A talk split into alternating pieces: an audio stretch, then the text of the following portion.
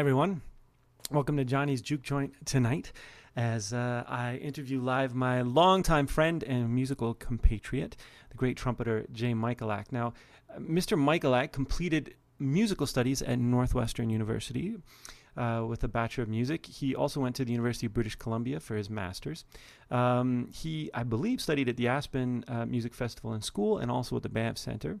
Uh, he was a finalist in the Ellsworth Smith International Trumpet Competition. He's performed with the Chicago Civic Orchestra, the Calgary Civic Symphony as a soloist, the Foothills Brass Quintet, the Tacoma Symphony, the Bellevue Philharmonic, the Lyric Brass Quintet, of Washington, um, the Ensemble Noir. Ooh, spooky of Toronto, uh, Altius Brass, the Kensington Symphonia, and the Calgary Bach Society, and the Calgary Philharmonic Orchestra, all in Calgary. Uh, he recently started teaching secondary music at West Island College in Calgary, uh, and he is the lead trumpet player for the Calgary Jazz Orchestra and uh, the Johnny Summers Little Big Band. And uh, please welcome Mr. Jay Michalak. Jay, are you there? Hey, Johnny, how's it going, man? Good. How are you, bud? Oh, fantastic. Fantastic. Man, it's so nice to see you. It's been too long. It long. has been it's been a way long time. Um, it's I mean, even just seeing people over Zoom now, it's still like, ah, you're there. Yeah. Really, it's I can't wait till we get a chance to get together and, and play. You Oh, know, I think we both had a few things starting to happen, which is really cool, and you get a taste of it. Um, you just can't wait to get back to performing, especially with the big group, right? That's the that's the treasure, right? We want to get to. It's at the end of the rainbow, man. Yeah, there's nothing quite like that. The Calgary Jazz Orchestra is looking at uh, launching its 17th season on in October.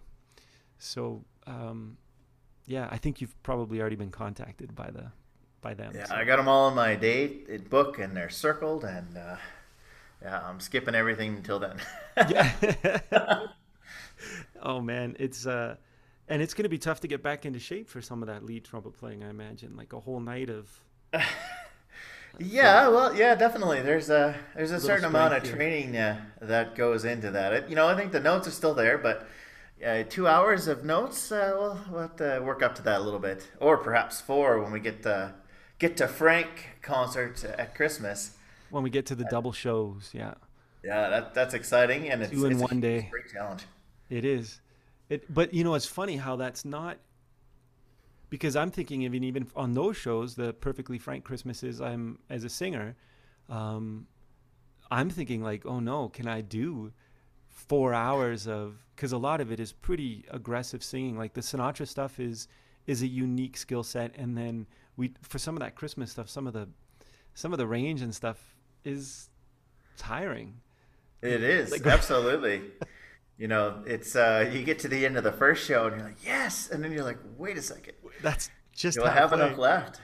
Yeah, but that's you know that's where you lean on your bandmates, right? You know, especially like as a lead trumpet player, right? I mean, you know, I can tap John or Al or Chris, whoever's playing, and you know, hey guys, I'm just gonna lay back a little bit, you know, and maybe you know save a little bit for those really big shouts, right? You know, and you know, just try to remind the whole band. You know, sometimes you know we always want to play fortissimo, right? I mean, you've seen those trumpet player dynamics, right, Johnny? Yeah, uh, M Mets, MF means Maynard Ferguson. Uh, more more power. Oh, MP is more power. Yeah, Yeah, and P is just power. yeah. Dynamics. I'm playing Double as loud as I can. power can. plus. Yeah, power plus. Triple triple P is pressure, pressure, pressure. oh gosh. Okay. Um, how many? Do you know how many years have you played with the with the CJO?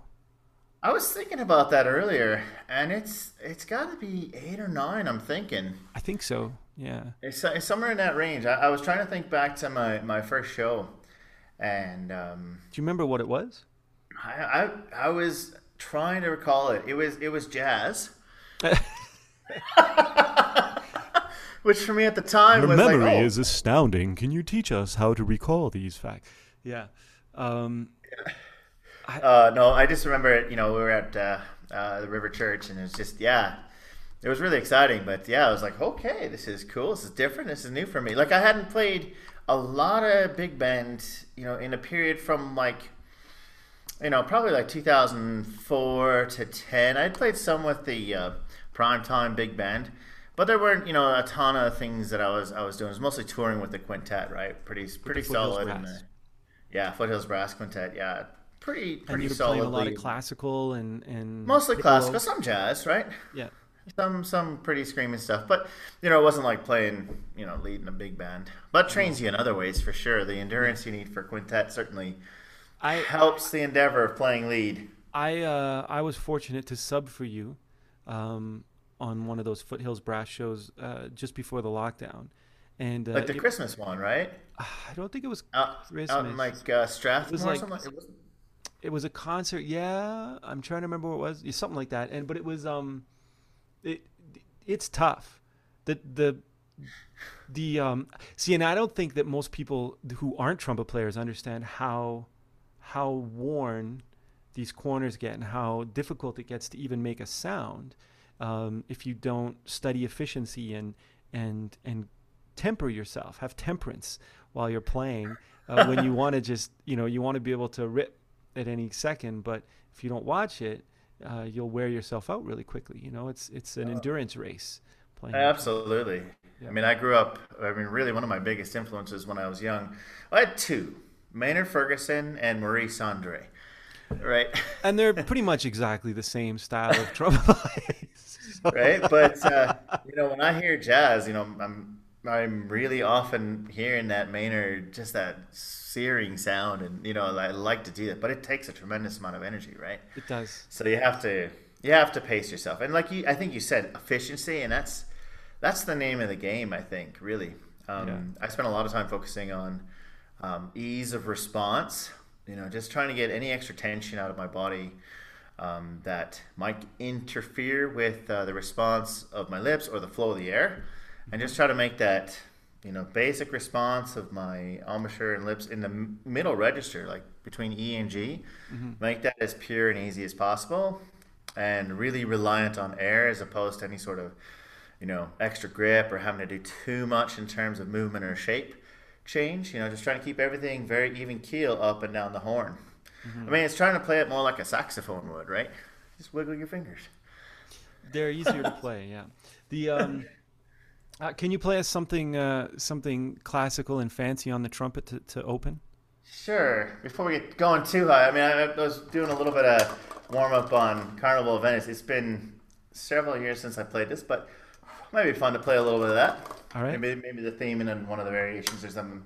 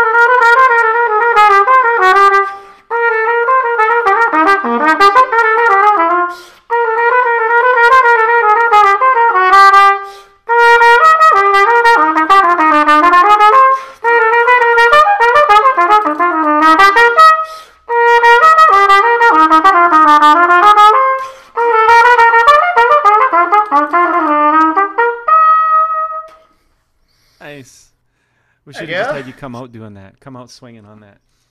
Um, awesome. Where were you born? Where was I born? I was born in the mecca of Blue Island, Illinois. Oh, I've I've uh, never heard of it or been there. It's uh, within that sort of blob we would call Chicago. So. Oh, okay. Yeah, I consider myself a Chicago, and even though I never actually lived in the border, it's people in Chicago do that, right? It's kind of like the GTA, right? Yeah. You know, like anywhere hundred miles either direction. Where are you from? I'm from Toronto. Yeah. yeah. Same thing with Chicago. I'm from Chicago. Yeah. When I was in New York, I was in Jersey, but I didn't tell anyone that. yeah, no, you kind of skip those things. Right? Don't admit uh, to it. Uh, where are you staying? Um, New York area, you know. yeah, sounds way better. okay, so we talked about uh, uh just briefly mentioned uh, Maynard Ferguson and Maurice Andre. And it's interesting because Maynard is not uh, how I write for the CJO unless we actually did like our Maynard Ferguson show. So then it's yeah. like full on Maynard when we used his charts and stuff. But Um, it's very different the way that that um, you know we, we play lead there. But so so who who were your um, your early trumpet heroes and why? Why Maynard? Why Maurice Andre? And anyone else you can think of? Well, yeah, I mean Maynard was just that the fire, you know, and the the bravado and yeah. just the burn. I, and you know, you just I don't know, like I think you either like it or you don't. But if you like high notes and you start hearing what he's doing, you're like, yes.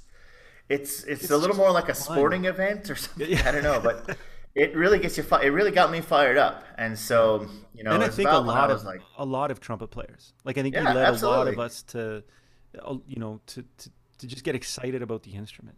Yeah, and it was like grade eight or nine, I think. Uh, I think it was at end of grade eight. I was practicing at my grandparents, and I just like, okay, I'm doing this, and I just started reaching for some of the high notes, and I got you know double F, and I got a G, and I'm like, holy cow, and yeah. then I passed out.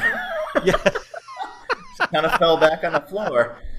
I wasn't doing it right at that point, but your compression was in weird places. Yeah, you um, just get it done, right?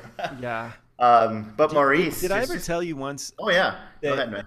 I had hired a lead trumpet player um, to play a show, and they were on. I, I want to say a dub playing like the the top of the chart was just an A. That was all I'd written at the end. It was a very powerful ending, and I think it was just an A. And he he tried to take it up an octave, which he does have in his arsenal, like a double A, but um, or an A below double C, depending on which trumpet player we're talking to. But um, you know, that's that's right up here, you know, right? And uh, the second trumpet player uh, it was the first and, and only time I'd hired said trumpet player, but the second trumpet player caught him as he passed out and caught him and both of their horns somehow. And uh, I, I mean, it happens, right? Like just having that that um, inefficient approach, and I think we've all done yeah. it. Yeah, like, and you know, you don't like you can't always go for it like you want to. Yeah, there's sometimes you just got to know better, and I think that comes with experience. And it's true. You but know, it's mu- just, more musical yeah. to not attempt the what you know is not possible. Yeah, and it, but sometimes you do, and you surprise yourself. So it's it's yeah. really hard to say, right? But there's um, also the the uh, the fact that Maynard would do that every night and go for it and scream it through every night and just power it through. That that was it's amazing. Yeah, yeah, he was doing it right. He was doing it very the right way, right? Oh man. You know, speaking of Maurice, though, like yeah, I, I was, I was gonna tell you a little bit about my connection to Maurice. Is it just that super sweet, clear, ringy tone, and it was just so graceful and civilized, right? I mean, I remember I remember very specifically the album my dad gave me, an LP. That's a large CD. Oh, we don't even know what CDs are anymore, do we? Sorry, everybody. Um, they gave me an LP, and you know, there he is in a blue leisure suit, but just playing, you know, like like an angel, right? Mm-hmm. This must He's be. I remember, uh, you know, him playing the Telemann trumpet concerto on that album, and just that first look. I'll give it a try here, just because it's in my head and I just have to try it. I'm gonna slide it down to A, kind of approximately, but he just comes in.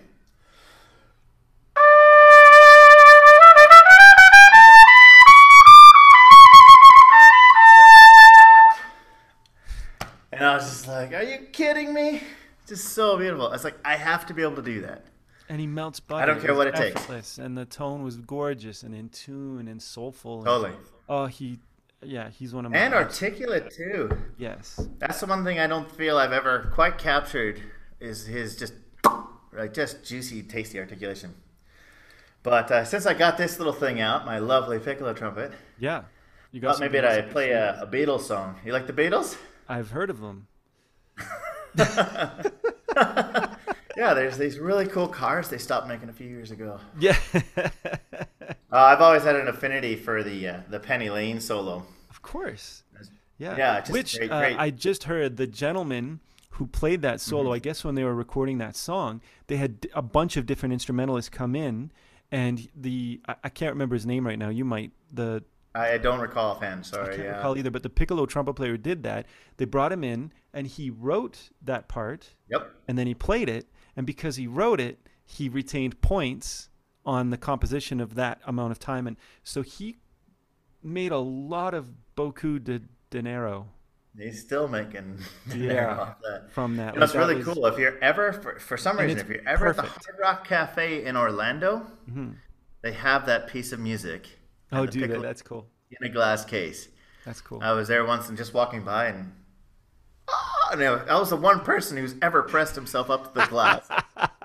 you know, breathing at it. Yeah, like, yeah. oh my god. Most people are drooling over Jimi Hendrix um, jumpsuit or something, but Well, they also they have uh, John Lennon's couch, his composing couch upstairs there. that's kind of cool. Pretty cool. That's pretty Pretty cool, cool. actually. Yeah, Yeah. All right, so you want to hear a little Penny Lane? absolutely. Oh, that's not it. That's um, that's something else. yeah, we'll get to that later. That's the Uh, other. The, the cucaracha is different than a beetle. That's a different. I'm not an entomologist, but that's. Does it translate? it might. All right, here we go, brother.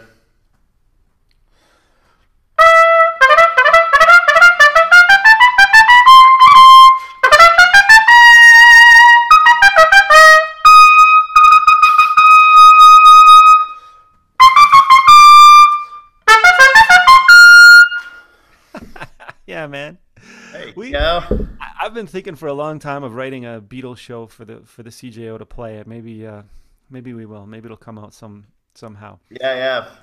Yeah, Reimagining to all of it one. except for that part. Yeah. No, that one. Yeah, I just got that. It's perfect. Yeah. Oh, that's just a that's a joyful piece to play, right? Yeah. Just It joyful. really is. So we're thinking of we're so we're, you were you were listening to some of your heroes, your your um, and your reasons for for liking them. And one of the things that's come up lately eh, for me, and I've had some people ask me this question, and I think it's an interesting one, is what was the secret of for you of bridging the gap between being a student and coming through university and practicing, practicing, and becoming a professional? what are what are some things that we can tell people that are trying to because even when they come out of university um, the expectation may be that that they'll get the jobs or get hired but it's not always the case and what is it that bridges the gap there for them for us Yeah, that's a huge question. Hey, It is. There's a lot of a lot of things that come to mind. I mean, you have to put it, you have to put in the time, and you have to build the ability to move around the instrument. Um, it was really about, uh, I would say, when I was about 26 or so, decades ago, actually. Oh, actually actually. I just think I had some lessons with uh, Jens and actually Sam Pilafian, the tuba player, right? Late great Sam Pilafian. Um, just about efficiency and breathing, and I really got into uh, now jens is Learning how to crazy move. efficient on the instrument yeah, move Like air really plays. freely. You know, because when you and it, what encouraged me actually, I, I, I wish I remembered her last name, but I met a trumpet player at the Northwestern Trumpet Seminar. Her name is Mary, and it just struck me how easy the response on her instrument was. Right, and I was like, man, she just took a breath, boom, and there was this great, gorgeous, big sound without any work. I was mm-hmm. like, that's got to be possible you know so i went about the task of trying to like really get myself out of the way and what i found is the con you know the, the sort of the combination of getting rid of excess tension but also still maintaining sort of that strength and of course you know all the technique articulation fingers all that stuff uh, the combination of making it easier and getting stronger like opened up the horn for me so to speak like we all have to learn how to play our horns right? Um, and then you know you have access to music a little bit more, if that makes sense. You know what I mean? Like to get hired, you've got to be able to play, right? And then it's a matter, you know, really listening and living the music that you're playing, whatever it is, right? So up to that point, you know, I had played a lot of jazz, but I was primarily focused on living, uh, you know, classical solo repertoire and orchestral repertoire, right? Um, and it was really it was almost about that same time i would say uh, that i started playing a lot more by ear um, and it came up because you mentioned the uh, the ellsworth smith uh, trumpet competition i sort of made it a goal to make sure i had memorized everything which i don't know if it's not required or is required these days but at the point it wasn't required to memorize everything but i was like i just made it a point i'm going to do it I was actually the only the only participant who had memorized like the eight pieces or whatever. And what I found worked is I would play it through a couple times, you know, listening to it a bunch, of course, and then I would put the music away. And I would essentially try to recompose it. Yes. Right? And you can go really slow, note by note, and try to get through a phrase. And I go back and check to see if I got it right. But I was essentially trying to recreate it here. And that made a huge, huge difference for me. And then, like, basically from there, I memorize almost everything I play. Um, kind of by default. Like I don't even necessarily have to try. It's usually kind of there, right? Right. Um, so I would say, you know, and then just of course immersing in the music. Like I said, immersing in the music you're playing. Um, you know, so I'm actually teaching a fair bit of jazz uh, right now. Teaching, I started teaching the Jazz YYC Lab Band, mm-hmm. which is a really, really cool uh, uh, ensemble. But just really making sure I've got you know, not even, not just the brass sound, but also the, the rhythm section sounds in my head, so I can help those kids right move along. That's opened up a whole new set of uh, ideas for me. Like you know, like I'm learning by teaching, right? Mm-hmm. And so, whatever you do, just immerse in it. You know, listen to, you know, if you're gonna play pictures at an exhibition, listen to ten great trumpet players play that. Absolutely. Right. Absolutely. And see what they do and try to live in that moment and hear their sound before you play. I've never see what understood. You like. See what sticks, right? Uh, and I've never understood a music education where they don't demonstrate that, where they don't play um, play for the, the students or demonstrate it themselves or through a recording. Um, or when we're studying to just listen, listen, listen, listen, listen. That's that's huge. That's great advice. Um, we just got a yeah, comment. I keep from, my horn in my hand all the time, Johnny. I know you do because we've played together for a lot of years. um, I can say to, to everyone listening, like when we when we've toured, when we show up at like we'll we'll tour and and you'll be practicing when we take a, a break at a gas station or or um, we'll be setting up and um, um, I'm usually you know doing um, band leadery things and and you're sitting down in the front row um, practicing the Telemann or something completely unrelated to what we're doing because you're doing it next week somewhere or something, and or you're right. looking at lines about what we're about to do tonight because you're you're going over it again. I mean, I, I know, and um, uh, uh, I I I envy that in you, and I try to do that as much as I can. You know, when I'm balancing all these other things too, but. Yeah, I hear you, I've brother. seen you do it, man. I've seen you do it, and I, I just got a comment from um, somebody you may know uh, saying Keith Jerry Michalak saying my favorite trumpet player. So I'm assuming I'm assuming they're talking about me, of course. Yeah, Thank of you, course, Keith. Johnny. Uh, I really appreciate that.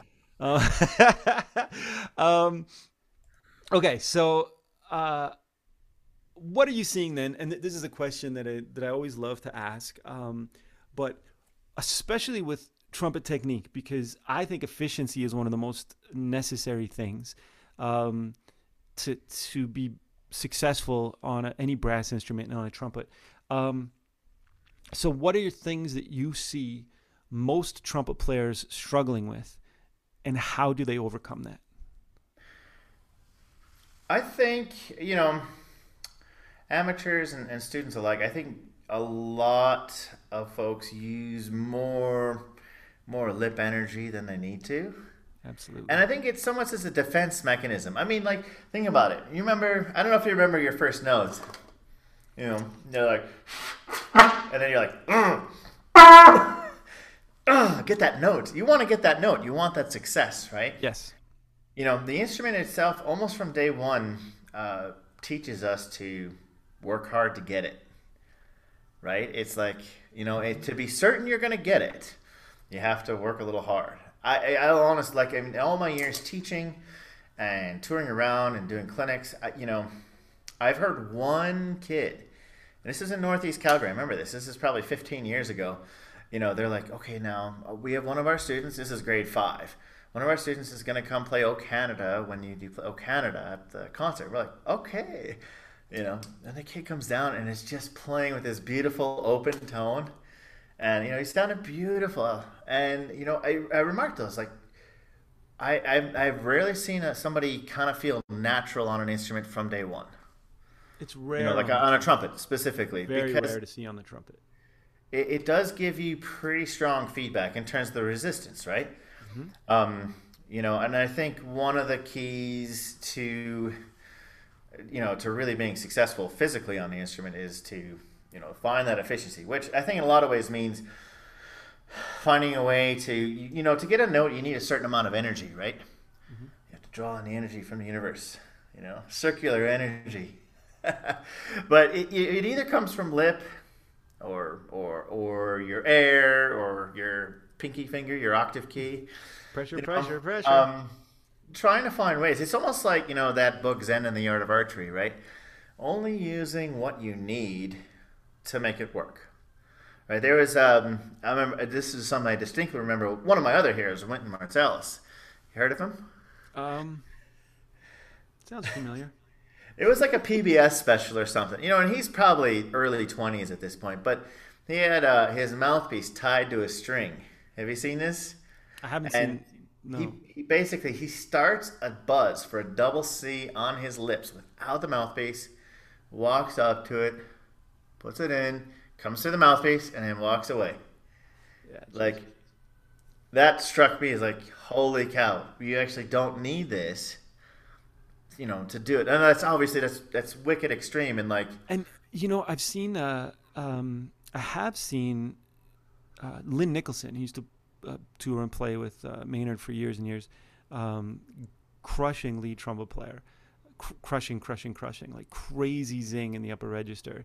Um, just with a rim, which is where you know uh, you know what that means, but for everyone yeah. else, it's just basically they just take this this top round piece of the mouthpiece, so mm-hmm. with no cup or anything, and puts it to his lips and plays double C's and above. You know, like and plays melodies screaming up there and you'd swear it was almost sounds like a trumpet like just just on his chops right that's but, amazing um, so I, I, I yeah it's pretty impressive. It um, definitely def- demonstrates a certain concept. I mean and one of the things even if even if you can't buzz you know successfully like i like i can barely buzz melodies you know on my you know my lips without the mouthpiece i don't think it's a big deal but i do think studying the principle of that free air movement without a rim there, or like you said, with a cutout, something where you actually just take away the resistance is really valuable.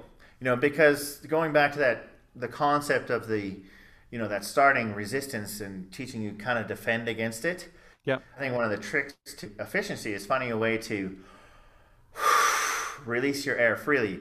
You know, let go of all the inhalation muscles. Let those totally relax as you exhale so that you're not working against yourself that you know and trusting that right mm-hmm. having you know ways where you can do that freely one of the other ways i really like to do that is if you take your you take your big slide off hopefully oh hey look at that and you just buzz down the lead pipe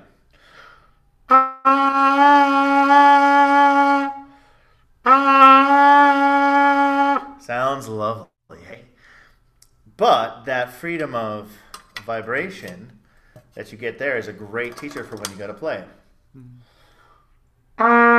It just yeah helps fill out the buzz, make the buzz more resonant and full. I know so. uh, Dominic Spera taught like a lot of uh, warm ups like that, like full mouth, mm. like lead pipe.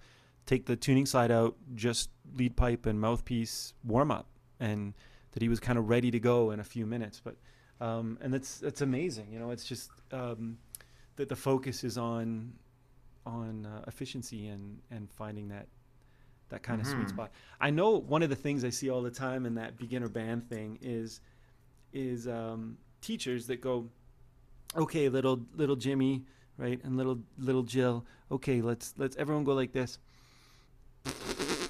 And so that first sound is always, you know, that kind of, and it's so scrunched, and there's no.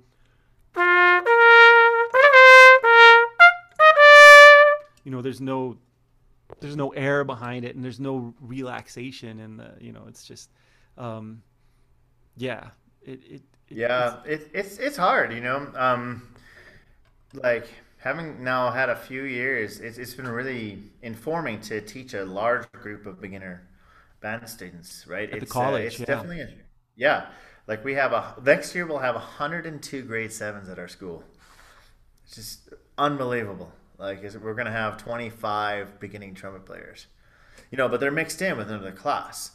You know, in some ways, you're you're limited by the situation where you have to find a sort of middle role that works for as many students as possible, right? And then, you know, you have to, like good teachers, you have to assess and try to find ways to help each individual in their different journeys, right? Right. But you know, a lot of those techniques come from just the, uh, the yeah, just like the uh, the need to be efficient within that setting, right? Yes. You're trying to open doors of music to so many kids and so many different instruments. Um, you know, you kind of have to find what works and roll with it, and yeah, help them out as That's they a whole different skill set too, right? Um, oh, totally, totally. we could, we could It's- have sessions just talking about that. But um, oh, I, I have to interject. Anybody who's writing a comment, because I'm getting some comments coming in on some of people who have shared links. I can't see those. I can't monitor those because I'd have to start clicking in on all the places it's been shared. All I have is what's seen on my music page. So if if you see the root one or watch from the root one, then I can see those comments. Um, okay. Um, but we're talking about uh, we're right kind of in the middle of seeing uh, things that most trumpet players are struggling with and and how to overcome that so uh, we're talking basically about managing efficiency can you just Mhm. demonstrate the the what you're talking about then about just Oh, sure, absolutely. I mean, just starting like within the basic realm of the instrument, you know, from my very first note of the day, I'm always thinking of that tone ahead of time, right? So I usually, I actually usually start on an E. You know, whatever work note works for you. Mm, I get that in my head. You know, I hear some of my favorite trumpet players. One of them hap- happens to be Adam, like from the, our lovely CPO here. Adam just has a beautiful tone, and I try to imitate and hear his sound in my head. Uh, but then what I do is I, I add a breath to that. So I hear that tone in my head, and I just start moving free air with that.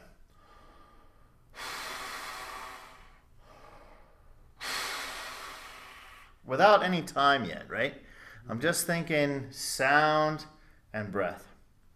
Then, you know, I've done those a few times. I've kind of created a bit of an MO, like a it bit looks of like a path. honestly when you breathe in because i've seen you do this so many times in person but when you breathe in i watch all the muscles in your body relax Absolutely. almost like you know you, you don't lose posture but you just you know i'm, It's- I'm, I'm it's worth- exaggerating a bit but It's worth mentioning that. Um, I really consciously worked on that for a long time, and I still do. Um, like, from my understanding of physiology, maybe somebody would correct me on this, but um, you know, really, there are pretty much two separate sets of muscles. One is responsible for inhalation.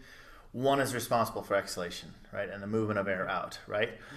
And I think most players, uh, and this is really hard, and this actually used to be taught. Um, and some people would still argue that this is actually a good way to play, it, and I don't disagree with it. But I, for me, it doesn't work that way. Um, but you know, originally they used to say, you know, keep your stomach strong. And if you do that, you can actually hear. Maybe you can't, but in the tone of my voice, do you hear the change in the resonance? mm-hmm.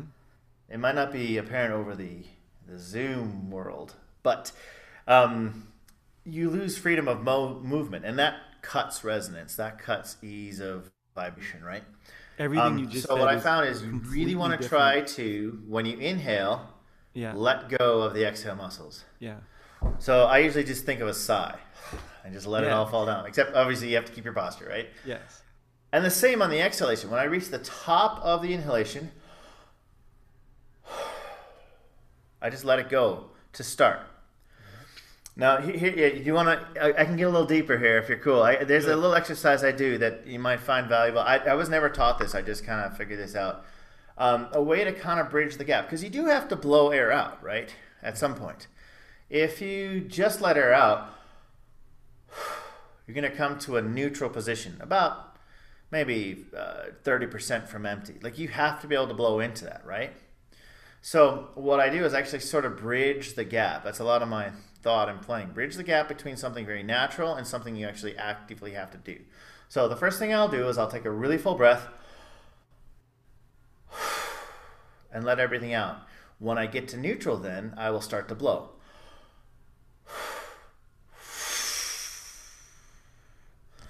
Kind of studying the two components. Okay? And then what I'm going to do is I'm going to start to blow out a little bit before I reach neutral. Okay, so it's not going to quite get to that resting point. I'm going to start blowing a little earlier.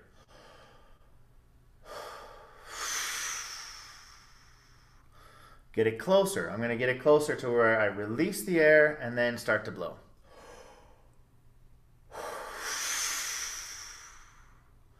Now they're going to match. So I'm going to release, but also blow at the same time.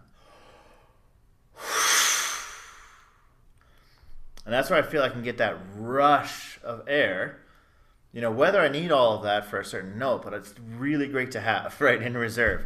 Well, even, so generally even if, when I'm getting started, even if you're playing E, a, a pianissimo note, you you want that breath, right? Like you want that you want that full support, even if you're not going to really.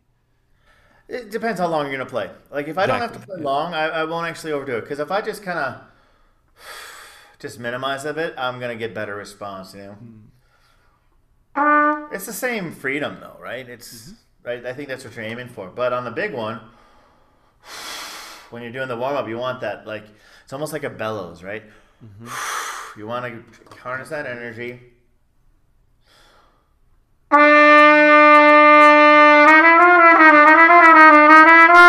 And once I have the freedom, then you start to move up and down the instrument a little bit.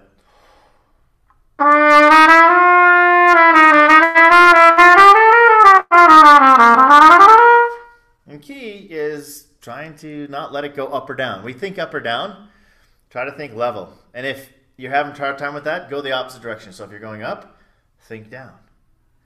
If you're going low, think high.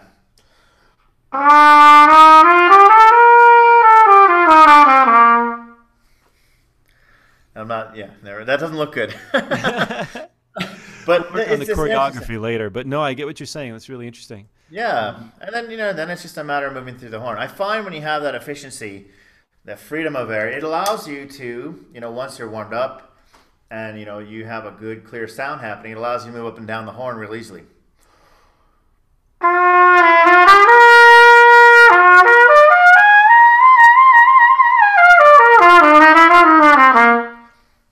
If you can come down off the high notes and still have a nice clear resonant tone on the bottom, kind of one of the indications you're doing it pretty well.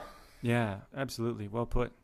Um, And then, you know, you add a little bit of sugar on that with a little bit of a mouthpiece. You know, I, I use a pretty large mouthpiece generally from quintet playing and stuff, just so I can get a little bit swollen if I need to when I'm playing those shows because the blood rushes there. It gets bigger.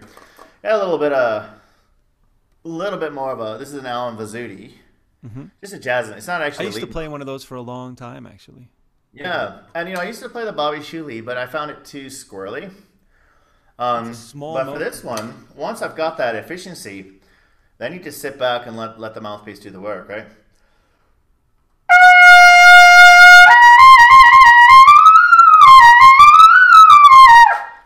You know, and then if you need to, you give a little Maynard Ferguson. "Urgh." Yeah, play us a Maynard Ferguson thing right now. While you, while you. Oh, let's see. Well, I've got something in my head that's Maynard Ferguson-ish. yeah, let's hear it. Let's it's hear a cool it. line from the, the rock opera Tommy that I like to play. It's, it was featured in a Blue Devils marching band show, I think, or drum corps show. I want to say like '89. And it's pretty epic.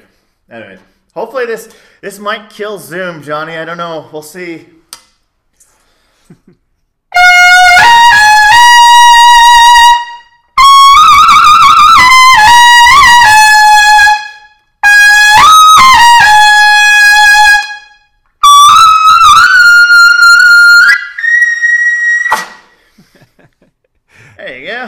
little dubba at the end. Yeah, Oh, it's, goodness. it's got to make sure it's there once in a while. Like so, when I have to do it a bunch, I can pull it out of the woodwork. You know. It's true. I don't make you do it too much, but um, but it might happen more and more. Um, Maybe I shouldn't have shown you that too. Yeah. oh, note. yeah, don't give me ideas. He's Um, got that known. Okay, so right now, because we've been, you- uh, you've been, you know, we've all been in different focus modes lately, of course, in the last year and a half. But um, who are your current trumpet heroes, and what are you working on and you're playing right now? Well, um, right now I've been, actually been listening to a lot of Freddie Hubbard, and Really? just uh, getting in. I Yeah. wasn't wasn't expecting that. Which no, albums? right? What what albums are you listening to? My favorites. Well, I didn't even know the album names. I just got it on shuffle on iTunes and just taking. Okay. The one I've been listening to more lately is Red Clay. Yeah, Red Clay is one of my favorites. Herbie. Hancock, right? Yeah. And so I just I had that on today too, just listening to it. And like I mean, Freddie has such a huge range, right? Like his ballad stuff is so unique.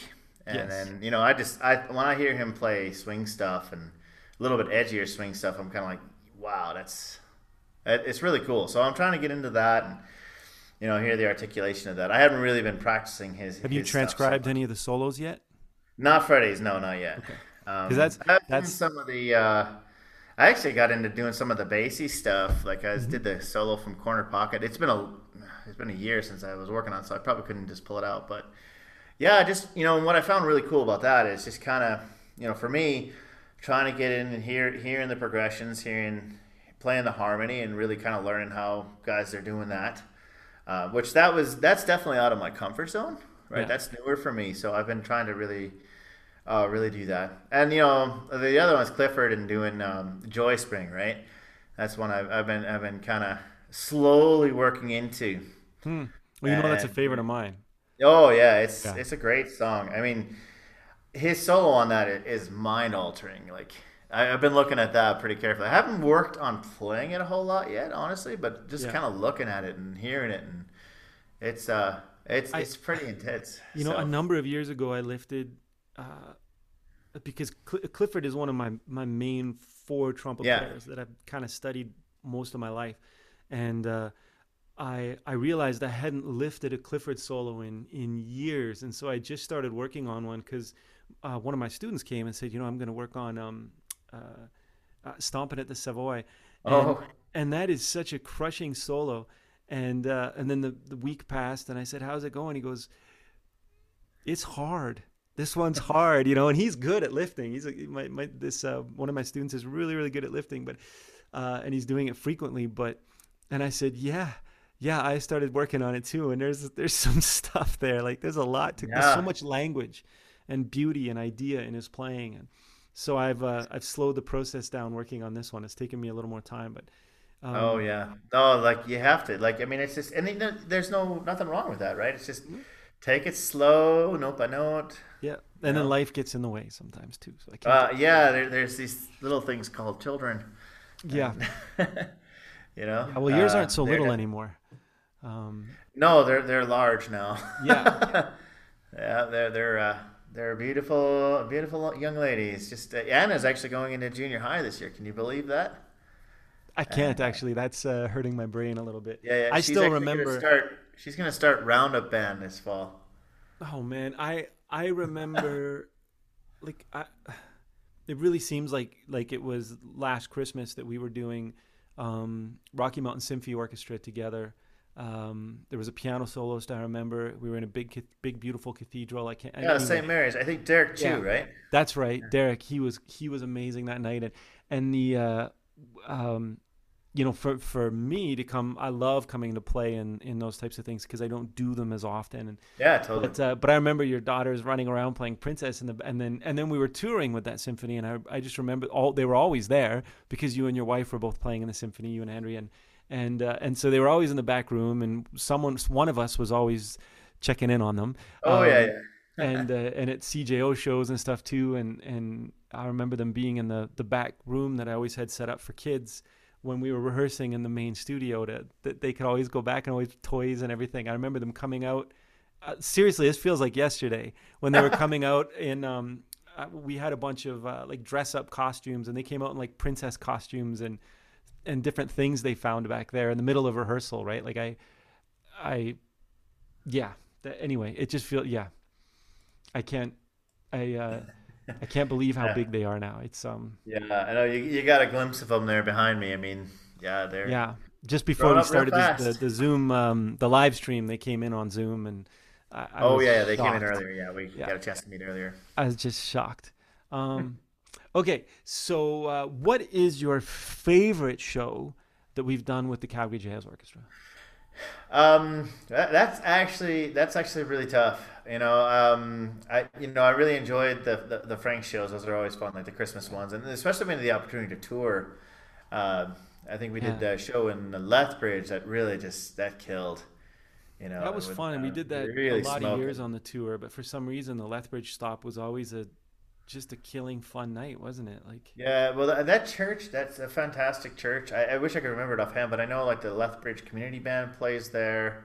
It's a great space. To, that was my favorite. I, I really enjoyed the concert hall because we we did it at a bunch of different locations there. For some Mhm. reason, that we kept moving it around. They kept moving it around, but the concert hall I found was really fun too. The um, Mhm.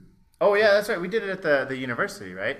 yeah, As well. yeah, they had a beautiful large um, hall there, but the Yeah. but there was something really yeah.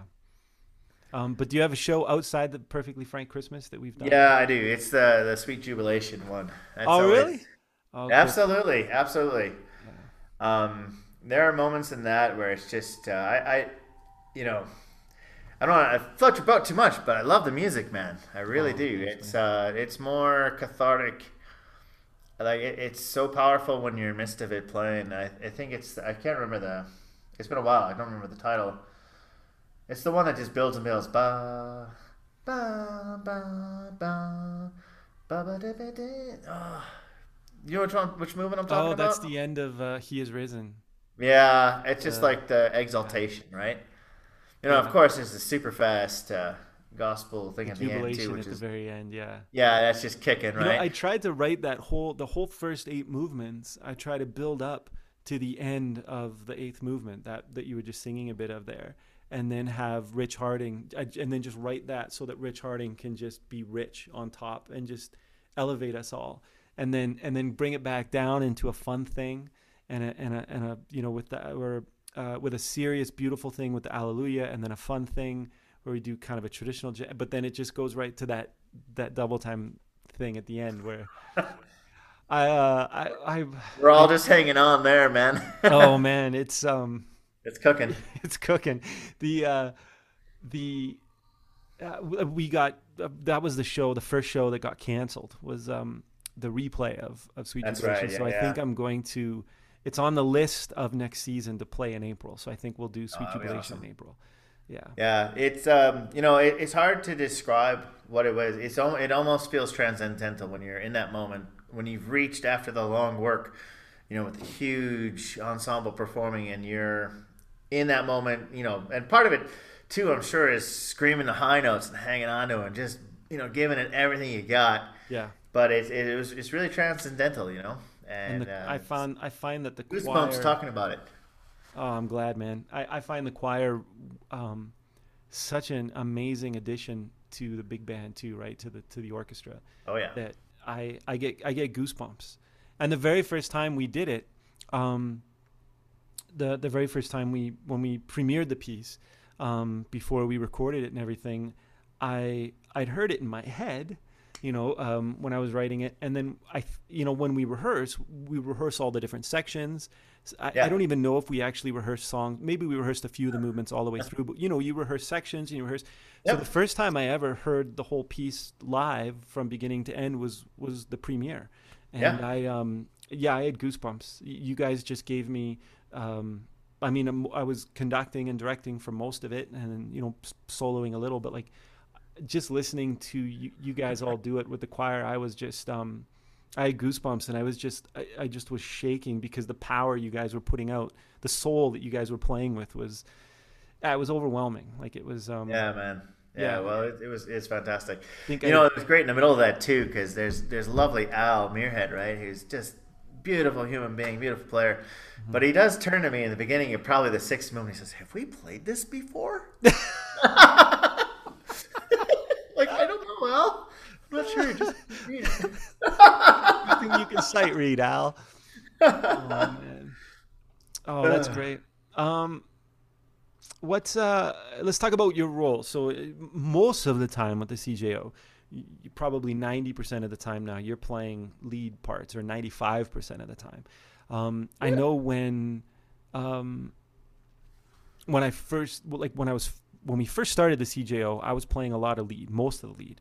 Um, but of course, I you know, uh, I really wanted to do more solo work, but then, and of course, if I'm singing, it, I find that difficult to play lead trumpet and sing at the same time.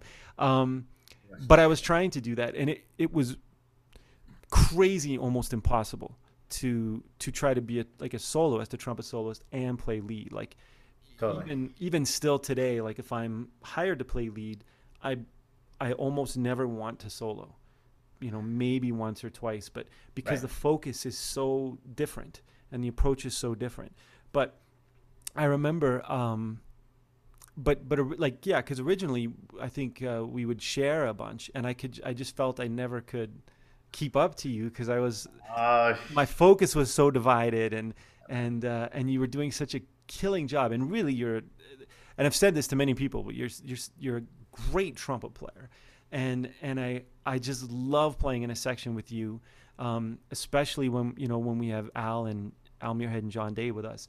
Um, and and back in the day when Gordon Wilhelm played with us and, Oh, and he was man. such a great he's such a great trumpet player too but um, so now you're you're you know uh, you know through all these experiences and stuff you're you're such a strong lead trumpet player and stylistic. And I know when we go into things like the Frank show um, and and and then the, all the different styles of music we perform I know uh, I ask a lot of everyone because we need to sh- switch gears and study the, the the music and the style that we're you know we're playing. But what really through all of this is the role of the lead trumpet player in a jazz orchestra and what are the most important things to focus on when you're playing lead That's a great question. Um, in my experience, um, I think one of the most important things is actually helping to set the collegiality tone of the group.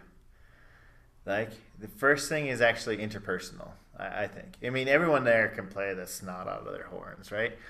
Um, but just making sure that we're all there together and that we're all on the same team. I mean, it's never an issue, but you just kind of want to make sure. You know, it, sometimes it might be perceived as being a bit of a clown. Um, you know what I mean?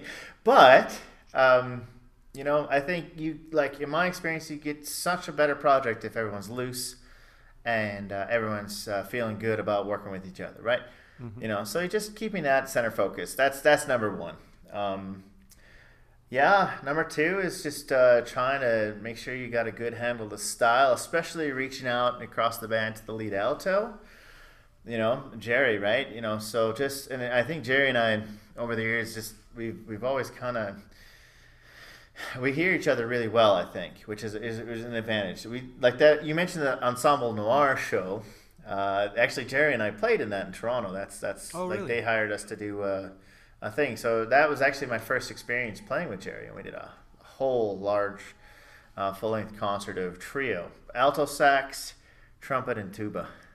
I know, That's right? normal. Yeah, yeah, yeah. Absolutely. sounds difficult you know like you're whenever you whenever you play in smaller ensembles the difficulty is that you're so exposed and you usually have to carry a lot of the show um, But you know what? It was it was actually easy, and I think that a lot of that came back to just like you know, and like hopefully Jerry would feel the same. But it's just so easy to work with Jerry, yeah, right? And uh, we listen to each other. You know, our concepts are generally pretty close, and if they're not, we kind of find each other. Um, you know, so I think that communication and making sure we got style, and of course, like the beat, the rhythm, right? Um, just really making sure everything's locked in time wise. You know, it's uh, when you're in a big band, I think it's easy, especially as you get into the bigger brass, to to to kind of uh, just get a little bit on the backside of things too much sometimes. sometimes Um, I'm not talking sometimes the rhythm section gives us a look you know Yeah. Oh, yeah. There's, there's the you guys are thing. hanging back in time a little bit there uh, cody Yeah. will give us a look yeah Yeah, but you know, I think so. Yeah, finding that rhythm, and, and actually, it's it's often underrated, but uh, pitch, right?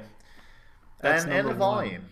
Volume, Yeah. right? I Yeah, mean, and and the volume. volume. Like we were talking earlier. I mean, there's a lot of joy in letting it rip, but I would say probably five or ten percent of the time do I actually play like really loud or really high. it's 5% You know, yeah it really- ninety percent of the time is just trying to be tasteful, yeah keeping it really in the pocket. yeah you know and then you know when jerry hears that we kind of just we stick at that lighter dynamic we don't overdo it and that keeps everybody fresh for the show and yeah that sort of thing so yeah until i mean it's, it's, just time to open trying up and for, for you know Yeah. you know that's that's always something that i've that i'm that i've always dictated um you know uh, sometimes you know cutting the band off in rehearsal going like what's going on? Why are we why are we why are we turning up so much? Because it you, you don't have um, the kind of the fluidity to be stylistic if you're always Absolutely. at full power. Um, but then also when we when we need that full power, when you turn it on and the band turns it on, it's it's overwhelming, right? It's Right. it's, uh, the such more contrast. Yeah, Yeah. much more Absolutely. impact. Um, I mean, I love when I see pianos because I'm like, I'm gonna make it so hard for them to play as soft as I am, and I, Good. just being classically, you know, oriented that I do play soft quite a bit because like an orchestra sometimes you gotta be like featherweight, gentle on exposed stuff, right? yeah, So just having done a lot of that, it you know kind of lends itself. And like people are like, I can't hear you, Jay. Well, no, actually, you, can't should hear me. You should be quieter. Yeah, that's right. Yeah, and I, you know, I often have to talk to Jim about that. You know, over on drums, like, hey, rhythm section can do dynamics too. But I'm hitting things. but you know, it's, um, it, it, you know, I kind of make it a jest. But like, if you push the envelope with how soft you can play, you know, you back off from that a little bit so it's comfortable, right? But then you have so much more contrast for your audience, right? absolutely. Way more exciting. Yeah, Way more exciting. very cool. Um, what There you go, theme, buddy. What theme? What theme? What theme should we do with the CJO that we haven't done? Uh, what theme haven't we done that we should do? I've had a couple of thoughts over there. I mean, you mentioned Beatles earlier. I think that would be that would be fun. It would be, uh, you know, I'd want to rearrange, like, like, but not rearrange, but like, uh, I always use the term, as you know, um, reimagine. I'd love to Yes. reimagine and, and write some different takes on that. But like music, like yesterday, yesterday's and um, and Blackbird, and there are so many beautiful songs, and Oh, there's then there's so so many stuff, fun yeah. songs like Hey Jude, and you know, I think actually, as I'm saying all this, I think we did a Beatles night gosh, like 15 years ago in our second or third season. Um, Yeah. I'm sure I wouldn't want to reuse any of the things I wrote back then, but I'd write a whole new show. Yeah, well, that is true. In that setting, though, you're gonna have a that would be a lot of work on the arranging part, right? yeah, To do a Yeah. like that, but it could be really, really cool. I mean, and hopefully really it's something you can use again, right? yeah, when it comes back.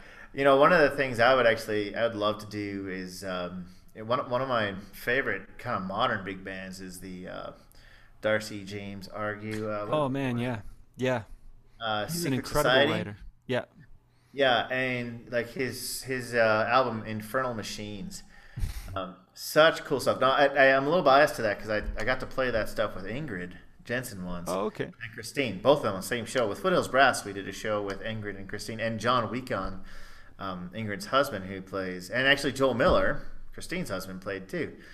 And we did a bunch of shows, and man, but we played some of the Darcy James Argue stuff written for small ensemble, and it was just so cool.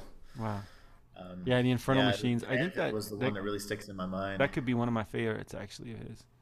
He's such a such a great writer. Like he really is. Um, yeah, and Yeah, one the other thing that I sticks in my head, too, is- lead trumpet players that plays with him is um, Seneca Black. Have you heard Seneca? Oh yeah, yeah. I, Um, I haven't heard much, but I mean, I, I yeah, obviously heard the band play. I haven't heard enough, but of his his like of him playing lead. But I heard him first live with Jazz on Lincoln Center, and he Yeah. was sitting in the in the back row, um, just melting through all registers, swinging his tail off like it was nothing.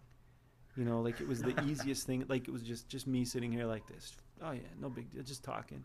And he was, you know, around s- double C's and and all around, but it was liquid and beautiful and musical and swinging and and just before the lockdown, actually, I heard him playing lead with Harry Connick Jr. in New York, um, in a in a live concert, and he was amazing. Like, but I think he plays lead with um, Darcy James Argue's too. But Awesome, yeah. I don't know if it's on all the records. But sorry, and And the other another thing- show I'd love to do uh, would be uh, kind of like, well, I mean, you could do. I could play this stuff all day. The Art of the Tango, right? And I don't. Do you know Raul Tabera? Have you met Raul?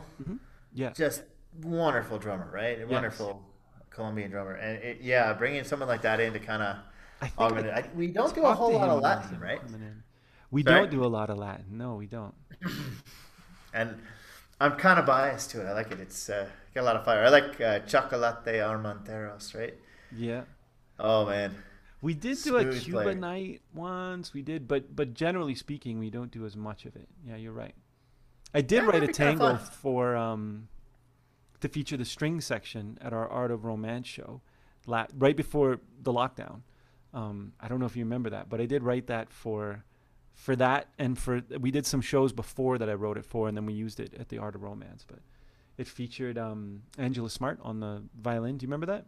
Yeah, yeah, I do. Yeah, yeah. can't, I can't remember the name of it, but okay. So Latin and and maybe Yeah. You know a song I do that maybe a Latin? Beatles show. Latin Beatles. um, there's a chart. I, I like to play the uh, the violin, the Itzhak Perlman part for uh, Tango por una Cabeza by Carlos Gardel. Oh, It's, one it's actually a feature piece I've done a fair bit over the years. You know the ba Can you play a little? ba-da-ba-dee. What's that? play a little, play a little of it. Oh, oh God! Let's see if I can.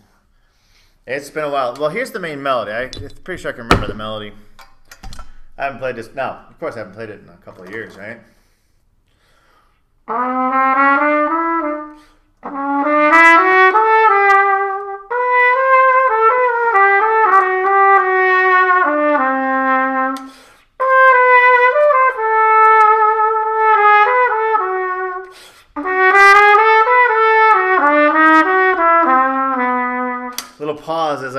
my notes there. yeah. No, but the violin part, though, you know, starts off with a real flair. Let's see if I can remember how this goes. I remember the first figure.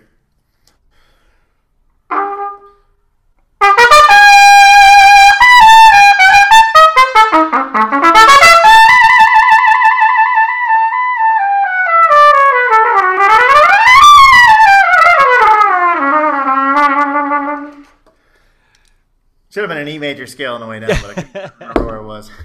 Okay, well, look at that. Okay, okay. One of the things. Uh, do you have any memories that are that, that stories or things that happened that were interesting or funny or something that? Well, let's see. I mean, I sit next to the trombones. Yeah, sorry about that. it's kind of kind of constant. Ah, man, you know, like some of the melody. It really like the the biggest memories are just hearing my fellow players just jamming. You know, like, and it's hard to draw specifics because like they're always jamming. Yeah, You know, but uh, standing next to Al, I mean, you know, it's like it's like it's being in a master class. yeah, being in a concert, uh, being in a lesson, being in a candy shop all at once, right? Yeah. Like you're literally listening to mastery with every note he plays, right? I mean, holy cow. Can't wait to play with that guy again, right? I was just talking Uh, but everybody, you know, Jeremy. importance of Igor.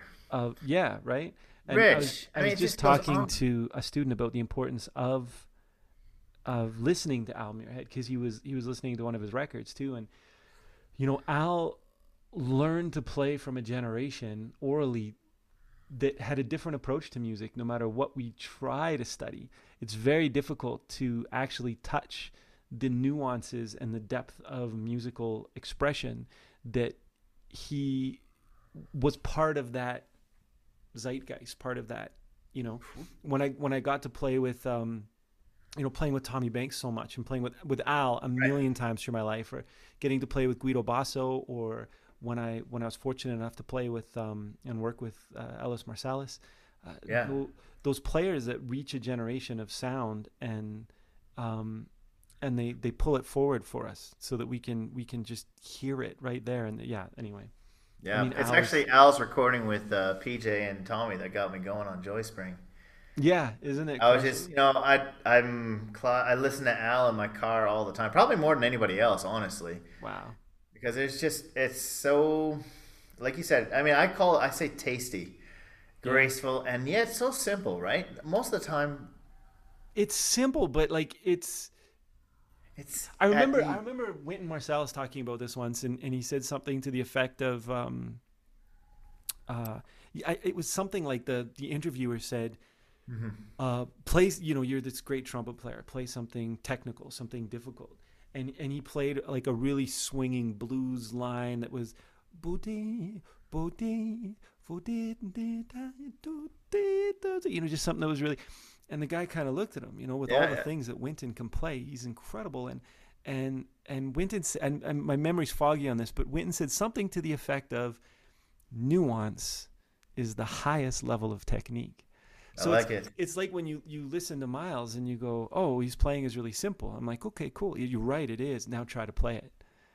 And with Yeah, the man. soul and the little nuances and vibrato and everything at the right time and the right way, and the ability to do that improvisationally off the cuff and just like your speed. Yeah, it's like it's wild when you think about it. it's incredible. I mean, it's a play like like I think about man, how great would it be able to just be able to do that, right? yeah, So yeah, I actually started transcribing some of Al solos. Like it. good. Yeah, man, totally. Don't tell him though. I won't. He might I- he might be more egotistical than he is already. right? you know, I, uh, I, I, as you know, I studied with him for four years in university, and all I did was just try to steal from him all day long, every day, all day long, every day. You know, just, just every time we played together, and just, um, I remember once we were we were playing a. Th- I, I- I'm trying to think what we were playing, like, um, oh man, um, it was some old trad tune like like Dinah or something and and and what Al would do for me and let to me in lessons all the time he's like do you know um you know Dinah or whatever you know you know Big Butter and Eggman and I'm like Big Butter huh and he would just go oh and he'd just start playing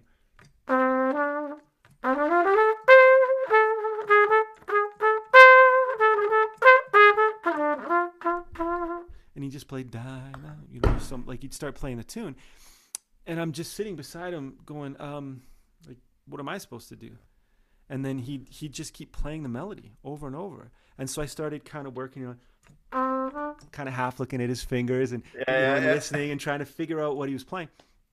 And uh, it was a while till I realized that this was the lesson because he'd start playing and then as soon as I got the melody down, he'd start playing bass lines, you know?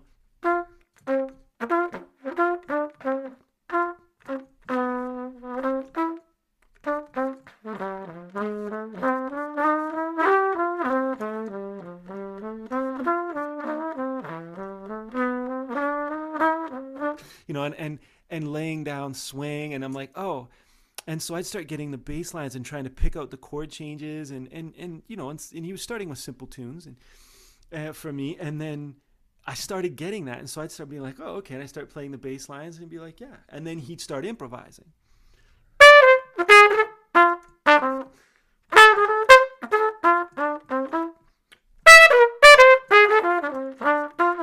And I'd be playing bass lines. I'm like, okay, and then I started getting the tune and getting the harmonics, and then he'd, you know, we'd go back and forth. So I'd play bass lines and he'd solo, and then he'd play bass lines, I'd solo, and we trade fours like that, and and we go back and forth for hours and hours and hours on a tune, on a single tune, and uh, and he would play something that was like the sweetest little, you know, just just um, um.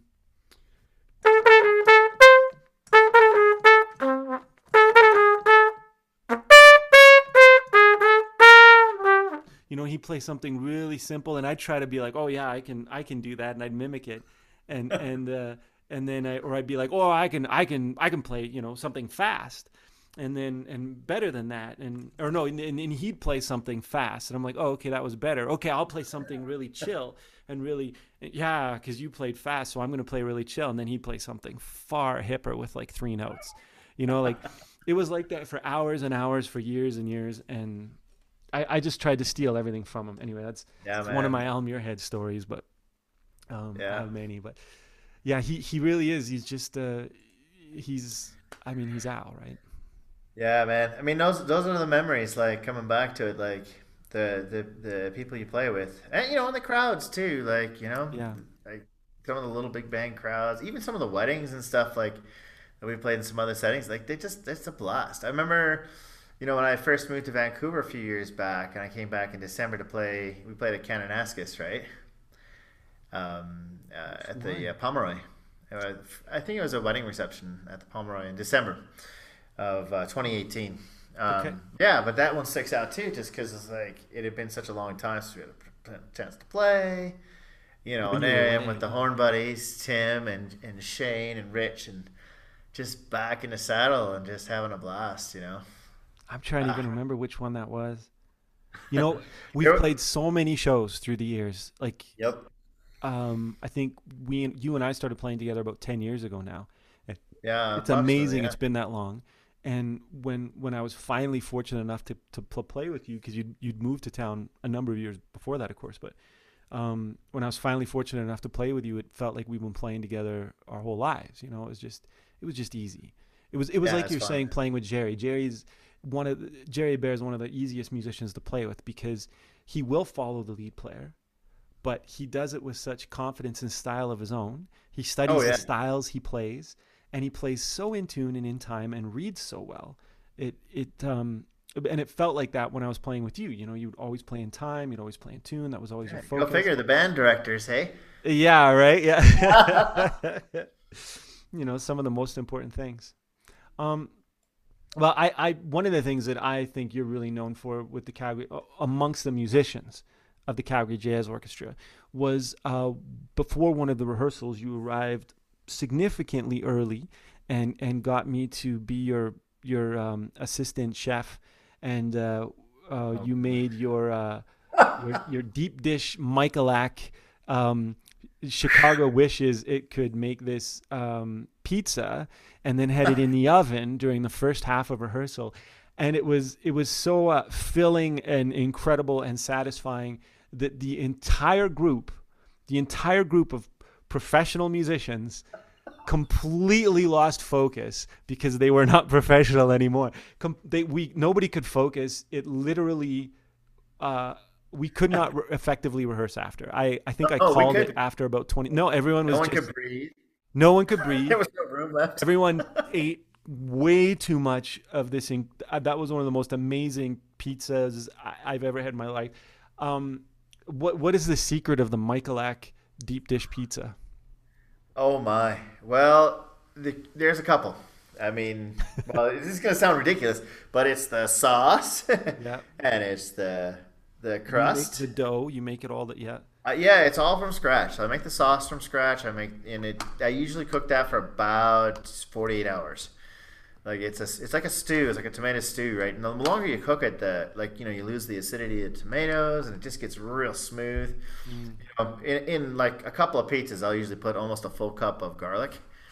Like, but once you cook it down for a couple days, just you know it's smooth, right? Right. Um, you know the crust is actually like it's kind of a combination of pizza and biscuit, and it, that was actually the hardest part to figure out because like being from Chicago and when I first moved to Calgary, I got to tell you, I was so disappointed. So I saw these pizza. signs, deep the dish Chicago pizza. Deep dish. I'm like, oh Don't yes, they know what it is. And then we ordered one, and it was so disappointing. It was like, oh, I was crushed. Then I looked around town for years, and then it was somewhere around 2008, I decided to to figure it out, right? Because even back in Chicago, nobody makes it. You just go to the store once once a year and try not to die. uh, you know? Yeah. But uh, yeah, I mean it. Yeah, and usually good ingredients, right? Like Spolumbo sausage and all sorts of good stuff. So, we'll, we'll oh oh, I've got a visitor. She's not. Oh, I couldn't convince visitor. her to come on screen. Um, well, well, um, you know, maybe um, I, I think I don't know if it's gone out yet, but I think they're they're sending out an invitation for the uh, the CJO. Um, we're having a like an outside uh, picnic for all the oh, musicians oh, nice. and, and and volunteers and board members of the CJO. So I might maybe you should bring some to that. That's uh, oh yeah, have a pizza party soon. Yeah, man, um, we can do that. That'll be fun. Okay, so I've got. So yeah, once a year we can do it. Yeah, I think once a year is okay. Yeah, yeah. I'm. I. I. That it would take me that and a lot of running to uh, to recover from. We should start training now if we know what's coming. um. Okay.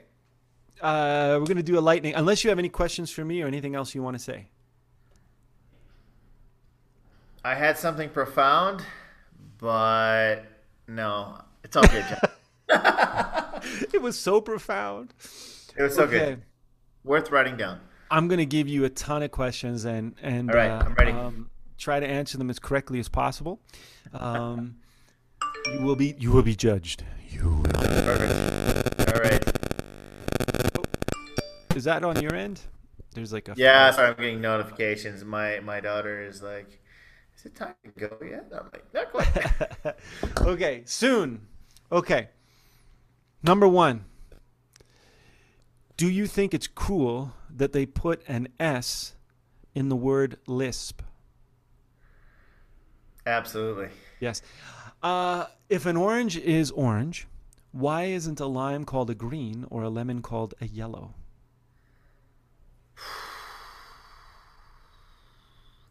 That would be too base. Very basic if you did that. Okay. Um, what would you do, what should you do, if you were to see an endangered animal eating an endangered plant? oh man, I'd, I'd cheer. Yeah. okay. Nature, Um, nature, baby. If horrific means to make horrible, shouldn't what what would terrific mean? To make terrible. Okay. So when That's you tell me. I'm doing a terrific job, that's, yes, that's we okay. say that all the time, don't we? you were terrific on that concert. Um, I really liked what you were trying to do. I loved what you were trying to do. I loved your choice of tempos in that last. Um, Tempos. why is the word abbreviation so long? Oh my god. Uh, wow. It's just so that you could ask me this question right now. Um, what happens if you get scared to death twice?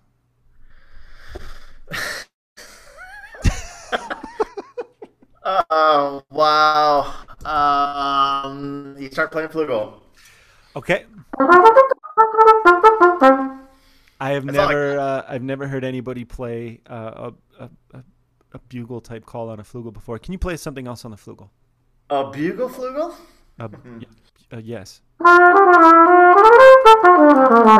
Uh, let's see. What should I play? Oh,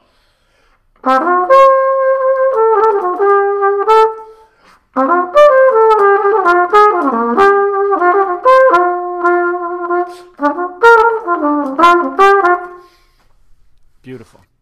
Um, bugle flugel. Beautiful flugel. Uh, is there another word for synonym? Cinnamon. Cardamom. How many trumpet players does it take to change a light bulb? I know this. Five. One to do it, and four to tell them how much better they could do it. how many bass players does it take to screw in a light bulb? How many what? How many bass uh, bass players does it take to screw in a light bulb? None. The piano player can do it with their left hand. Okay, okay. If Barbie is so popular, why do you have to buy her friends? Well, because she couldn't make any on her own. Ouch.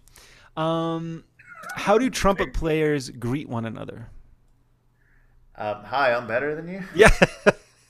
okay. How do you know who the best trumpet player in a room is? I don't know that one. They'll tell you. Oh yes, of course.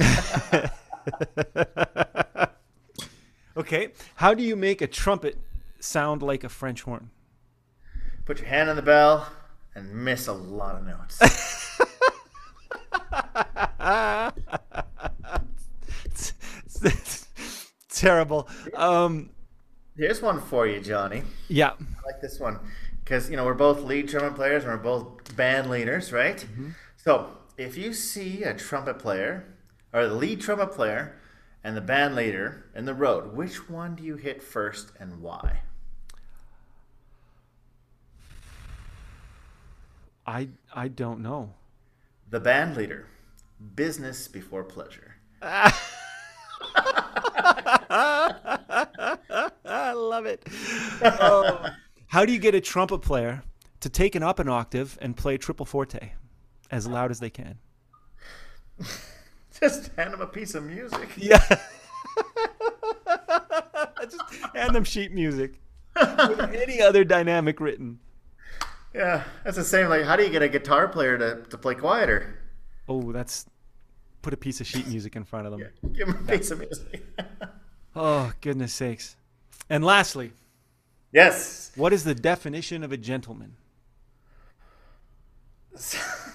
I'm gonna guess uh, someone that can play the trumpet but doesn't. Yes, that's right. oh man, it's great to catch up with you, Jay. I miss you. Yeah, man. I really Holy do. cow, I miss playing, man. Like you know, we like you said, we played a few gigs lately on our own and doing our own things, but it's gonna be uh, an amazing thing when we get everybody together again. Yeah, it really is. It'll be a very fulfilling experience. I um, I- personally definitely enjoyed this downtime we've had, but um, like we were talking earlier, well, you you just had your first uh, live show uh, post pandemic, and my first live one is tomorrow night um, in Yeah, Calgary man. for I think they're. I don't know entirely why, but they're limit because because the restrictions are off. Uh, but the as as we know in our business, it takes a long time to regrow calendars and sell tickets and put shows together and but um, tomorrow it's just limited to 25 i think in the audience for some reason so i'll be playing to a small intimate crowd but man am i looking forward to it It's gonna be great, man. Like just having people listening while you play, it's just such a huge thing. I mean, there's nothing like performing for people is there yeah, no, not at all. no um, and i think we're going to get the calgary jazz orchestra together for some reading sessions um, possibly just uh, outside on my driveway. Um, it would be kind of fun. Um, we should do that a couple times over the summer here but we're starting up again in october. So beginning of october i think we'll as you know we do uh, and for everyone listening we do three rehearsals uh, for a, for a concert of new music. So we'll um, i think we'll start rehearsing around the beginning or second week of october. I'm really looking forward to that everyone Yeah, what having remind me? What what's what? Yeah, what's the show in October? I, I don't remember offhand. If It it hasn't been sure yet? announced. So, Yeah. and I'm not hundred percent sure that this is what it'll be, but um, I'm ninety percent sure. Um, half the concert, the first half, because we missed. Uh, we were going to bring in uh, Dan Brubeck, Dave Brubeck's son, as a drummer, oh, uh, cool. who's an incredible drummer. Um, but he, um, and I was just writing with him today, but he, um, uh, I don't think it's going to work out to bring him in now, this time for this show. Um, maybe in the future we can. But I think we're going to do the centenary, the cen- celebrate the centenaries because we missed them of 2020 of Dave Brubeck Yep. and um, Charlie Parker Oh yeah. and Clark Terry. Uh, so, so I think the first half of the show will be um, three condensed versions of what those shows would have been if we were able to do them during the, the year off. Uh, and the second half of the show, I think we're going to do uh, Disney Reimagined Oh, nice. because it just seems very celebratory to me, and I think we we need to celebrate coming back. Um, Yeah. For Christmas, perfectly frank Christmas. Uh, the uh, February show, the first half, as always, is the uh, Art of Romance with the Mhm. CJO and strings, and uh, Katie George is coming to sing with Oh, us for that one. Yeah, She's amazing. and then um, uh, and Katie and I've been writing a lot together, so we might do a lot of new music for that. Yeah, and then the second half art of soul. And Yeah. then um, where we do soul music. And then april i think uh, we're going to do sweet jubilation. Um, that's pretty pretty solid. And the, the That's other almost a whole show, right? it almost is. And i remember the first time we did it, it uh, that was one of the the comments. They said it was so overwhelming that it was it was yeah it was like a whole show. But we'll do something maybe a nice 40 minutes something beforehand the music of mingus or something fun. And then um and then the june show i don't know. I don't know what we're going to do. I'll be two themes and i don't know what but that's anyone listening that's that's more than anybody else has heard because i still haven't decided. I, It may I change a bit too, right? yeah. It's, what's that it may change a bit too. It's cool, it may right? change a bit yeah Gotta figure out what works, right? and then I'm planning. I'm kind of planning the next, the 18th season at the same time because, um, I also wanted to do like we the, the shows that were canceled, the um, the music of New Orleans, um, Yeah. where we were going to do kind of everything from the Hot Five to New Orleans funk and Louis Armstrong to to uh, the Meters and Harry Connick Jr. and Dr. John and and Ellis Marsalis and just all of the great, you know, um, Al Hirt, all the great. Um, ah, I just forgot his name. Um, what's that song? Uh, yes, we can. Uh, yes, we can. Can why can't we if we wanna? Yes, we can. Can and that like uh, working in a coal mine and Allen Toussaint. There it is. Um, Oh, yeah, but just all, course, yeah. yeah, like all the great you know New Orleanian players and so Yeah. um, and then we, we missed our the Michael Jackson reimagined show, which I thought would have been really fun too. So. That's yeah, that's that works so well. Yeah, so I um, and I've written most of those shows, you know, or close close to finish. So That's I want awesome. to schedule them back in sometime, but uh, so I'm just kind of I don't know. We'll see. You know how much I hem and haw and making the shows perfect and the charts and gosh. Good man. Well, you got you got to leave yourself freedom, right? You know, so you can find with the right fit, right? Yeah, which the board doesn't like. They're like, "Hey, we want to get the posters and market. Marketing. Why can't you just pick it? Let's get the marketing done." I'm like, "You know, you're right. You're you're you're right." Oh, buddy. Well, it's uh, it's gonna be a joy when we get a chance to play. So let's uh, let's be, do do that soon. Absolutely. Um, so let's say goodbye to everybody. Uh, thank you, everyone, for listening tonight. If you're listening live, if you're listening on a podcast or recorded, I hope you had a great day. And uh, um, I always have to find the little button here. So um, can you play us a um, farewell fanfare? Uh, yes. Let's see. Let me play some on the piccolo trumpet. Okay. now that I'm not warmed up anymore, let's see what happens. Okay. I'm just gonna go for it. Let's see what happens. Awesome.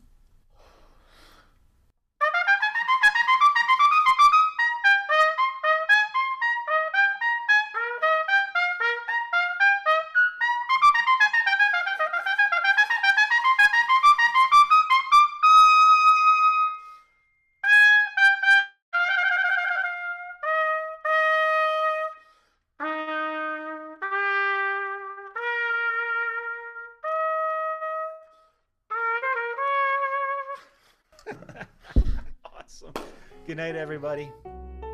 Good night, guys. Thanks for having me, Johnny. Good to see you, buddy.